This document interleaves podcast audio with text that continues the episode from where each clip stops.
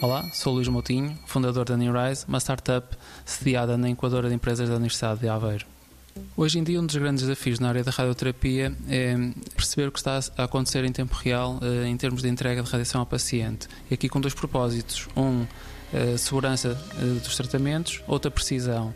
Eh, o grande desafio também para a radioterapia no futuro prende-se com a automação e com a integração de diferentes tecnologias.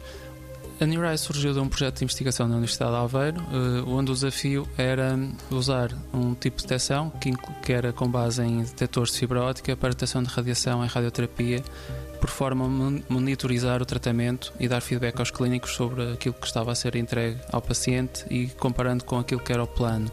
Uh, a tecnologia em si eh, tem por base fibras ópticas cintilantes que o que fazem é traduzir a radiação em luz e, e depois processar essa luz.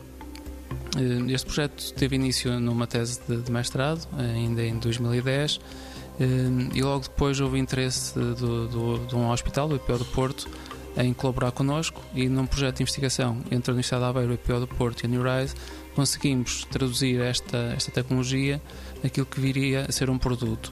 Este tipo de tecnologia e de produto é há muito uh, procurado por hospitais eh, no entanto, o desafio tecnológico para desenvolver esses produtos, esses sistemas, é, também era muito elevado, mas esperamos conseguir colocar o produto no mercado já no próximo ano nos Estados Unidos e também na Europa.